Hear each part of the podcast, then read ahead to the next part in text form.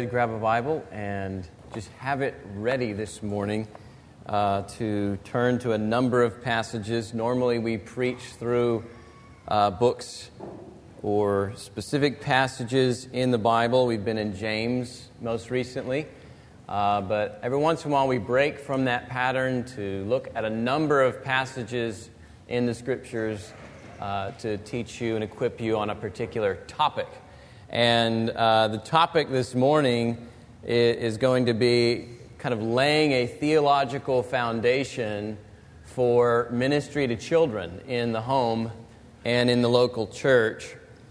And I've titled it Spreading God's Glory to the Next Generation Together. So let me pray for, before we get started. Father in heaven, thank you so much for uh, this time together. Uh, we, I thank you for the, the songs that we just sung, the, the scripture passages uh, we just read uh, that speak of heralding your goodness and your saving acts to the coming generations, uh, that they might place their hope in you and that they might ultimately join us in the new heaven and the new earth, celebrating your glory and one marveling at your glory for all that you have done for us and um, all that you are for us in Christ. Um, please use this to compel us to love our children well as parents and as a local church together. In Jesus' name, amen. So, like I said, I want us to, to look at a theology for ministry to children, and we're going to tackle this subject for a number of reasons. Uh, first of all, it's usually only the people who are teaching in the Dig Children's Ministry that really get uh, a lot of this theology in their, in their training and whatnot, but we, we desire that the whole church hear it and be on the same page. And since we're kicking off discipleship hour next week with along with that the, the Dig Children's Ministry, it's a good time to work through these truths together. Moreover, we have a number of new folks uh, coming into our, our church and who have come into our church over time. And, and there, some of you are less familiar with our vision for children's ministry here, so it's good that we all hear from the Bible together and see what the Lord's will is for our children, why we do what we do as a church, and what some of our ministry to them looks like. And later, Michael Sanks is going to come uh, speak to us uh, about the DIG ministry in particular. Another reason is that I'm simply thankful for all of those uh, for, for all of you who have served in uh, the ch- served our children over the years, who've served in DIG and nursery and VBS, uh, who've come alongside us parents during very hard weeks and, and walked with us even in our own homes um, and valued our children. I'm thankful for mothers who labor hard every day for long hours and I'm thankful for the teachers and the law enforcement officials in this church who are also serving children outside these walls. Uh, this sermon is just one big thank you and affirmation of what you're already uh, doing there. And then finally, uh, the rebellious world around us continues to devalue children and has set an agenda for our children that is Christless and corrupting. Uh, in the Bible, it was Pharaoh or a Herod that was killing babies in order to protect their throne. Um, we also see in the Bible that it was nations sacrificing their children to false gods and idols. It was entire communities who ignored the orphan and looked down on children as unimportant. The rebellious world that we live in still devalues children. We see it still in things like abortion and abuse and neglect. We see it in, entire communities of people who refuse to care for the orphan because they're too busy building their portfolios. We see it in those who turn away children seeking refuge from unstable and life threatening situations. We even see it among people who put themselves above serving children. Moreover, the rebellious world has an explicit agenda to corrupt our children's thinking. And one of the most pointed places that I've seen this recently is in the public education system. Now, what I'm about to disclose isn't to say that you should not put your kids in public school. I am thankful that some of you do have your kids in public school, and we need to learn how to befriend this community as well and bring the gospel into their lives. I'm simply bringing this up as an example of how the world does have an explicit moral agenda for our children. So while I can't speak for every institution, I can say that many school districts across the country, Austin ISD and several in Houston as well, uh, already are adopting a moral vision like the one promoted by the Human Rights Campaign.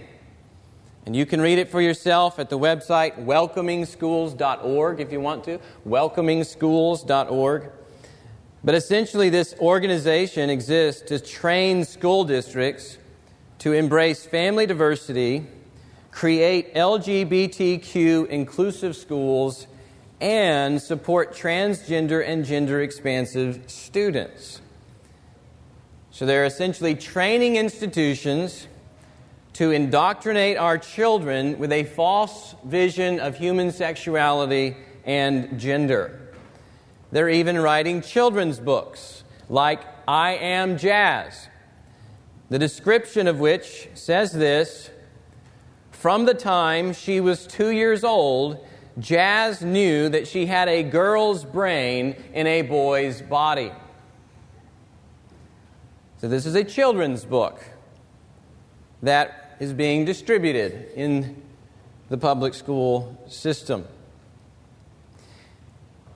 Now, inner wrestling of this sort may very well be genuine, especially in a broken world and when people have broken minds.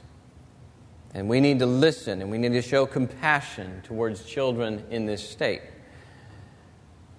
But to affirm that wrestling against God's good design instead of pointing them to their value as image bearers and the redemption of the whole person in Christ is not loving, it is destructive, and it is enslaving. The world has an agenda to confuse and to corrupt our children on what it means to be human and to be created unique in God's image. My question to you is do we have an agenda? Do we have an agenda? And is that agenda rooted in God's Word?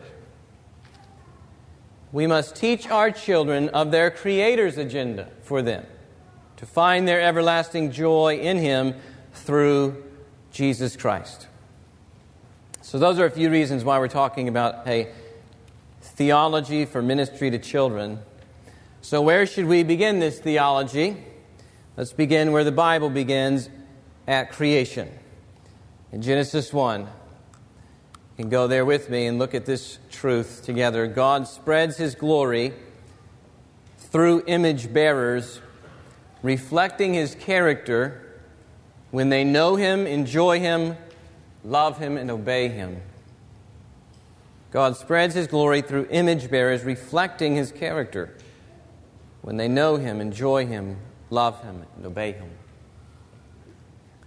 So, Genesis 1 teaches us that God created the universe, and on the sixth day, He created man and woman in His image. Genesis 1, look at verse 27 and 28. God created man in his own image. In the image of God, he created him. Male and female, he created them. And God blessed them. And God said to them, Be fruitful and multiply, and fill the earth, and subdue it, and have dominion over the fish of the sea, and over the birds of the heavens and over every living thing that moves on the earth. So, part of being made in God's image is for male and female to represent and to reflect God's rule through their rule over the earth, through their dominion over the created order. God governs the world in righteousness and generosity, order and peace.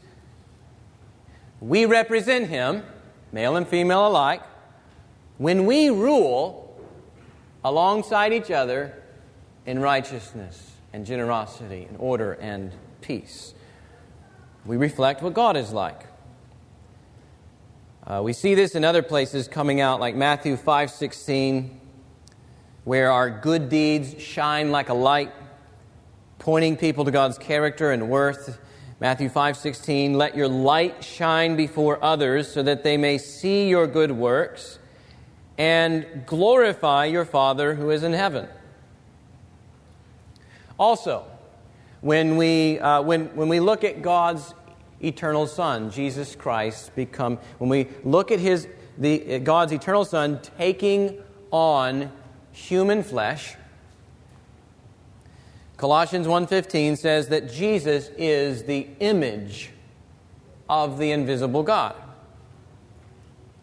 Okay, in his humanity, Jesus tells the whole story. He, he reveals everything about God perfectly. He is the image of God in all of its perfections.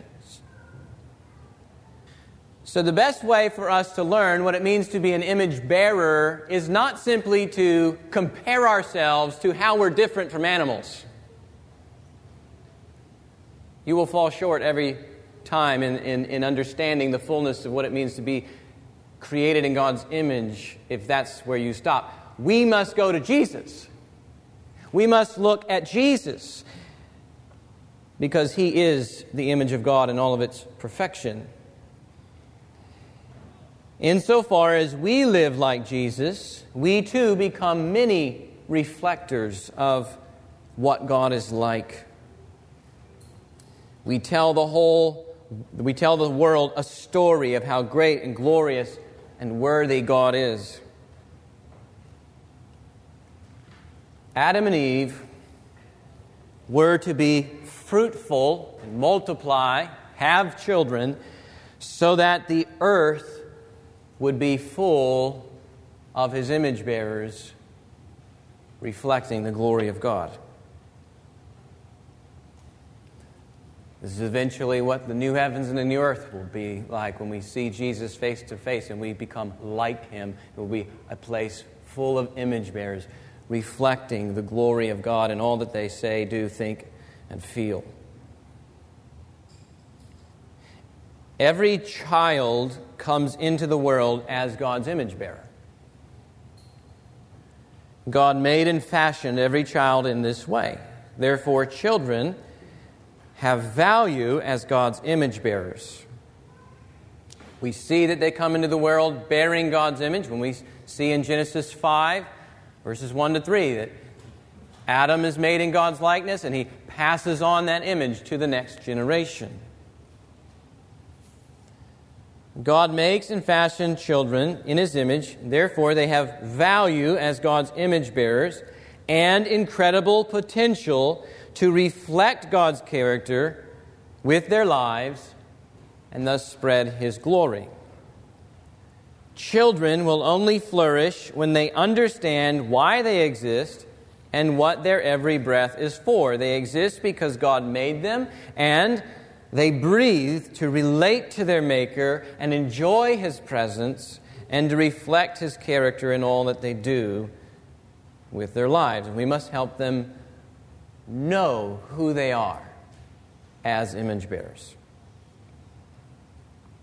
A second truth I want to look at is this every generation is born in sin influenced by a corrupt world system and therefore in desperate need of the gospel. Every generation is born in sin, influenced by a corrupt world system, and therefore in desperate need of the gospel. So we're shifting now from what the creation should be, what it ought to be, to the reality of life on this side of Adam's rebellion. Every child born into the world on this side of Genesis 3 still bears God's image. But sin seriously perverts that image. We're not just mankind, we're mankind in revolt. Our ability to reflect God's character properly is lacking. Uh, Romans 5:12 speaks of this bondage just as sin came into the world through one man and death through sin so death spread to all men because all sinned. So children just like old people, die because of sin inherited from Adam.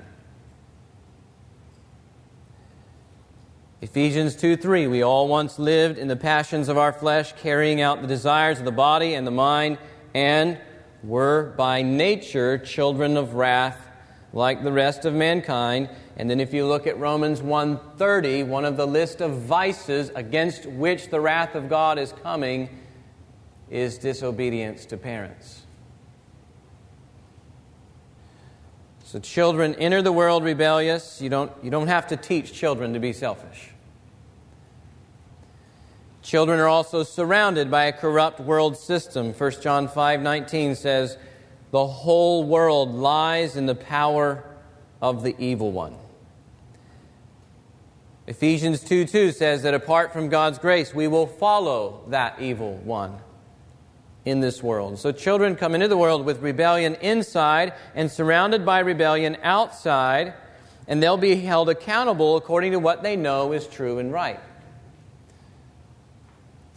And on top of that, the book of Proverbs and a couple of instances in the New Testament, uh, 1 Corinthians 14 20, for example, or Hebrews 5 12 and 13,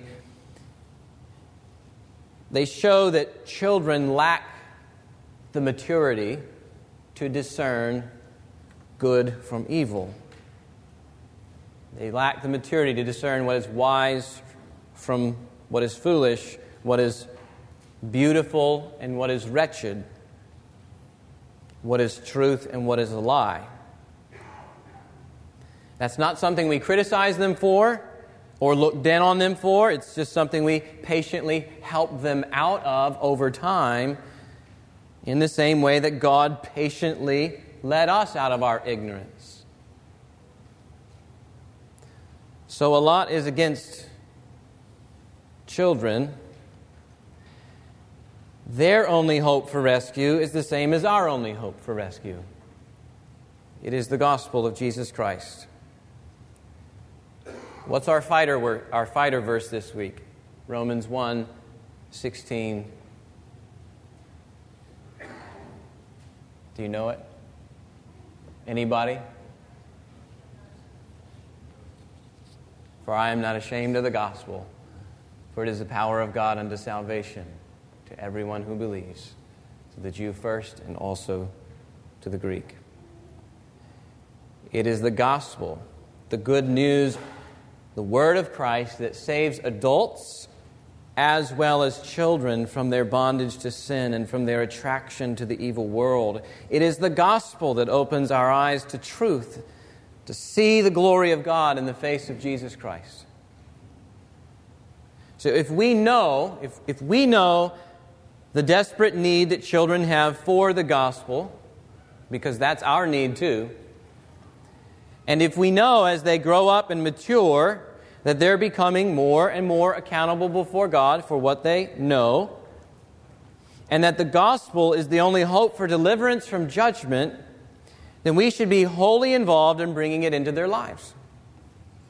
Even from day one, we can begin praying that God would protect them from the corruption in the world and that he would give them life in Christ through the gospel.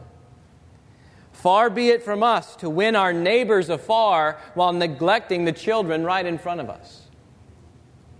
We must labor to save both our nations from afar and the children God has given to us.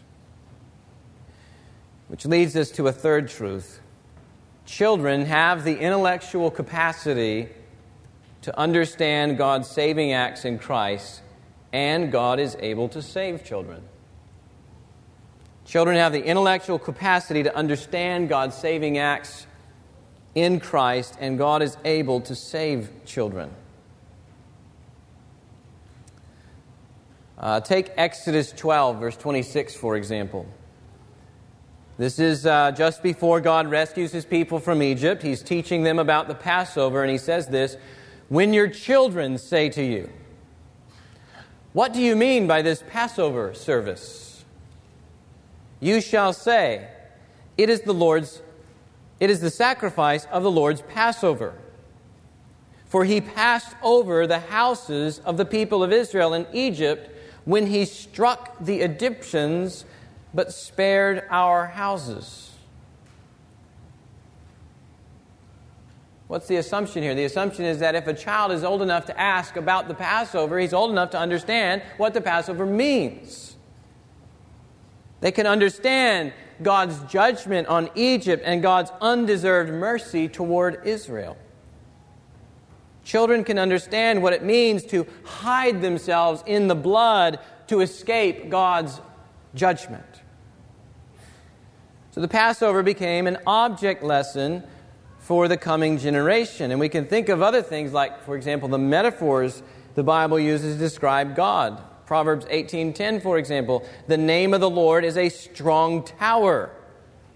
The righteous man runs into it and he is safe. Any kid that builds towers for his army men to run into knows what it means to run into a safe place. The proverb points them to where they should find their safety.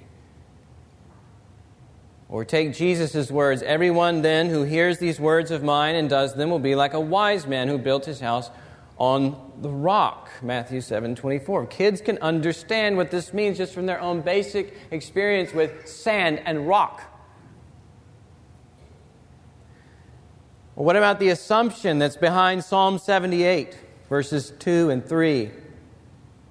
Psalm 78 I will open my mouth in a parable.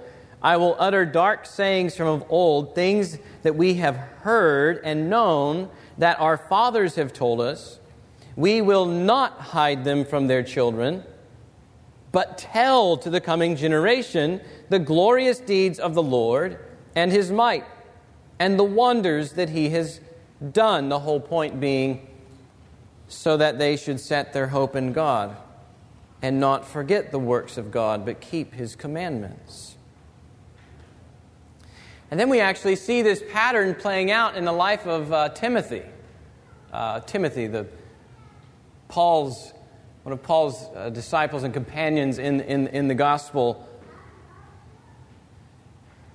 We learn from 2 Timothy 1.5 about the faithfulness of Timothy's grandmother Lois and his mother Eunice.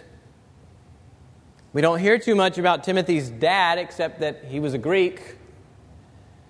But these two women apparently taught the Bible to Timothy throughout his childhood. 2 Timothy 3:15 From childhood you have been acquainted with the sacred writings which are able to make you wise for salvation through faith in Christ Jesus. It's not necessarily our teaching per se that saves children, it's the Word of God that saves children, just like it saves adults. Which are able to make you wise for salvation through faith in Jesus Christ. The Bible assumes that children can understand key things about the Lord and how He saves, and that these things can make them wise for salvation.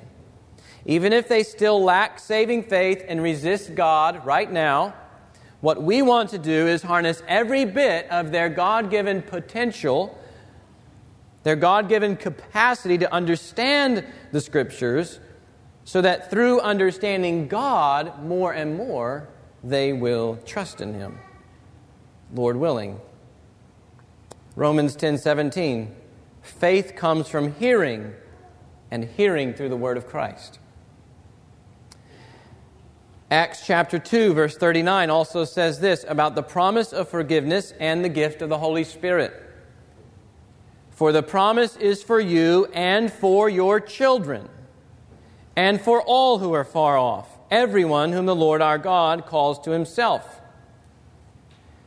In other words, grace doesn't show preference for ethnicity or age.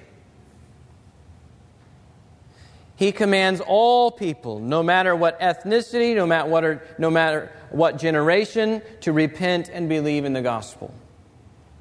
And many times it seems that God is pleased to save children so that they believe and they are baptized and they become participants in his church You can even see this, for example, in the way that Paul is instructing the whole church and he's giving commands to children sitting down in the pews Children, obey your parents in the Lord. In the Lord, children. Also, we even see that Zechariah 8 5, we looked at that a while back. In the coming kingdom, the streets will be full of children playing Fourth, parents have a great responsibility with the assistance of the whole church to declare God's glory to the next generation. Parents have a great responsibility with the assistance of the whole church to declare God's glory to the next generation. And this is true whether we're talking about the Old Covenant people, Israel, or the New Covenant people, the church. God commissions parents with the primary responsibility for the spiritual nurture of their children. One example from the Old Testament Deuteronomy 6, verses 4 to 6. You shall love the Lord your God with all your heart, and with all your soul, and with all your might, and these words that I command you today shall be on your heart. You shall teach them diligently to your children, and shall talk of them when you sit in your house, and when you walk by the way, and when you lie down, and when you rise. The point is that parents should be so full of God's Word that they're talking to their children about it all the time. It's not something we wait for others to teach them on Sunday. It's something our hearts it's something on our hearts all the time when you rise, when you lie down, and every moment in between. That's the point of those things. That's the way Hebrew works. And our prayer is that through our testimony of the Lord and His grace, our children will set their hope in God.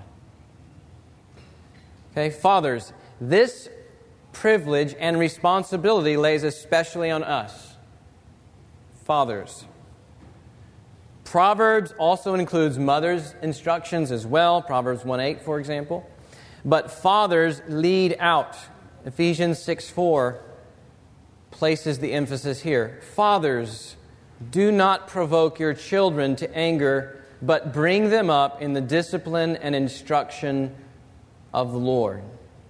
So, as best we can, and by the grace given to us, we help children value Christ and his kingdom. Again, only God can save. Salvation is of the Lord, but he also uses means. And the parents, especially the fathers, are the means of preaching the gospel to children. The primary responsibility to teach the next generation falls on parents. Thankfully, the scriptures show us that whatever the Lord demands of parents, the Lord also graciously provides.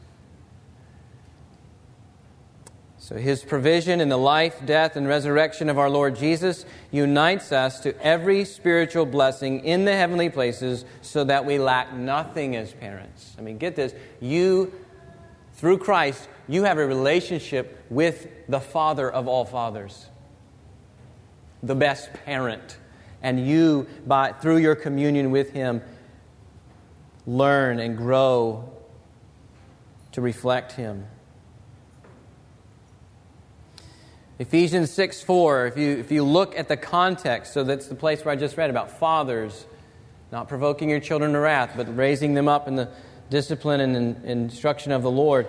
That falls within a much greater context of having our image renewed in Christ. That image I said that we had in creation and is perverted through the fall, we get it renewed when we're united to Jesus. Ephesians 4:24, that's the new self we're putting on. And then Ephesians 5:18, we're being filled with God's spirit before he gets into the household stuff. So we cannot do this well on our own. We need God renewing us and filling us. And he's pleased to give it through Christ. And even more, part of God's gracious plan through script, throughout Scripture is also to unite his faithful ones to a whole family of redeemed people. Jesus says that when we leave our selfish ambitions to follow him, Mark 10:30, we gain all kinds of brothers, sisters, mothers, and children. Galatians 6 2 says that we should bear one another's burdens. Not that the children are burdens, but we have burdens that we have as a family when we're caring for them and we need to step in for one another. Colossians 3:16 says we are to admonish one another in the word of Christ.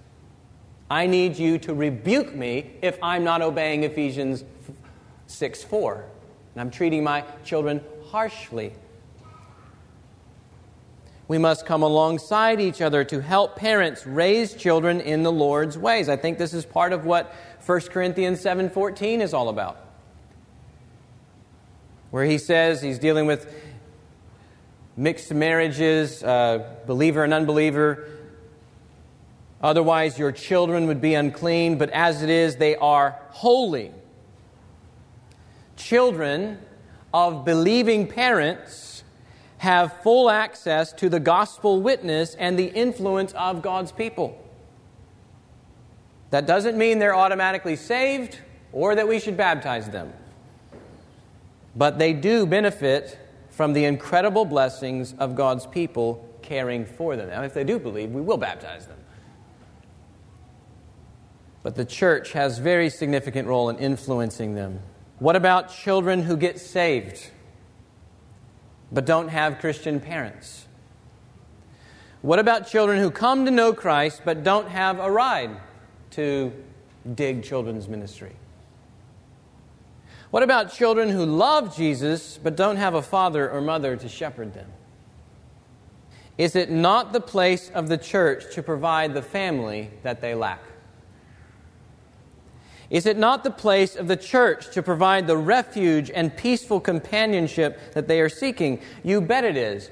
Part of reflecting God's character as image bearers includes reflecting God's heart for children, which you see everywhere in the Bible. God caring for the orphan, God caring for those most vulnerable among us. And Jesus, remember, who is the perfect image of God, proved himself a servant of all by welcoming the little ones into his arms. He is the image of the invisible God. If we're above serving children, we cannot follow Jesus.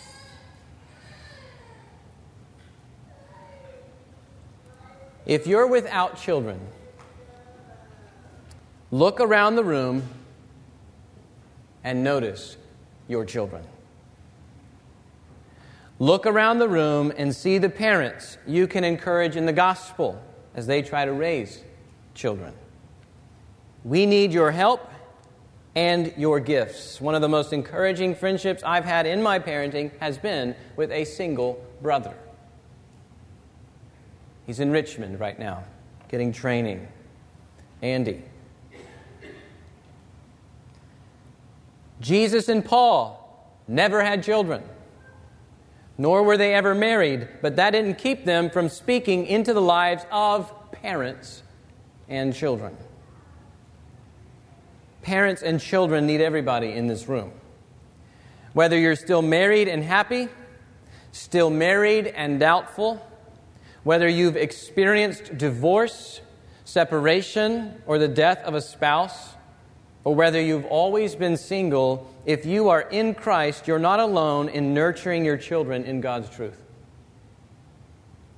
God purchased the body of Christ to help watch your children in the pews and to sit with your children in Sunday school and to cry with you for their salvation and to sing of their conversion and discipline them in love and care for them with the gospel of God's grace and provide aid for you when your family is in need.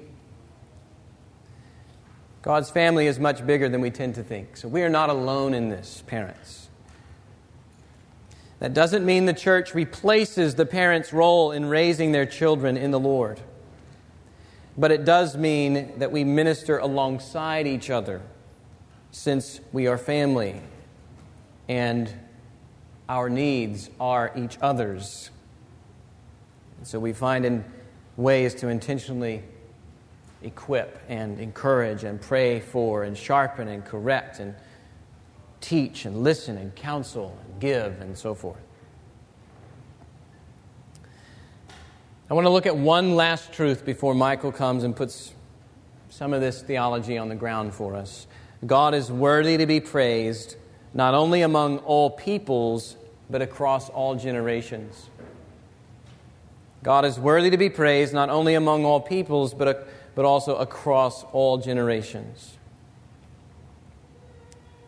Psalm 71, verses 14 to 18.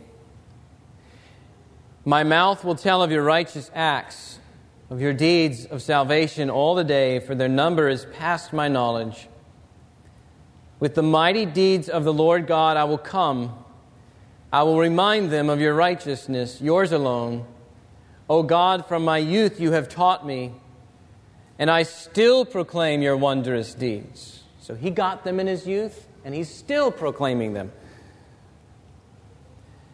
So even to old age and gray hairs, get this, grandparents even to old age and gray hairs, O God, do not forsake me until I proclaim your might to another generation, your power to all those to come. Old age is for proclamation of the Lord's deeds to the next generation. Psalm 145, verses 1 to 3. I will extol you, my God and King, and bless your name forever and ever. Every day I will bless you and praise your name forever and ever. Great is the Lord and greatly to be praised, and his greatness is unsearchable. One generation shall commend your works to another and shall declare your mighty acts. You see, God's infinite worth never changes from generation to generation. He is always supremely glorious and worthy of our praise and adoration.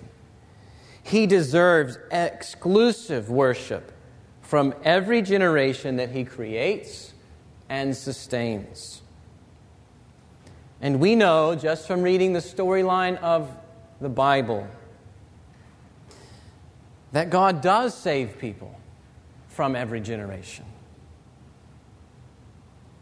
Sometimes He saves them young, sometimes old, but they come from every generation. Even through the most desolate times, God still preserved a remnant for Himself. And one day, all of that remnant from every age whose bodies now lay in the grave, God will raise them from the dead and bring them into his cosmic city temple so that together they might enjoy making much of God forever. So let us labor as parents and let us labor as a church and pray together that God will be pleased to save the next generation sitting with us today so that they too will join us in the enjoyment of making much of God forever.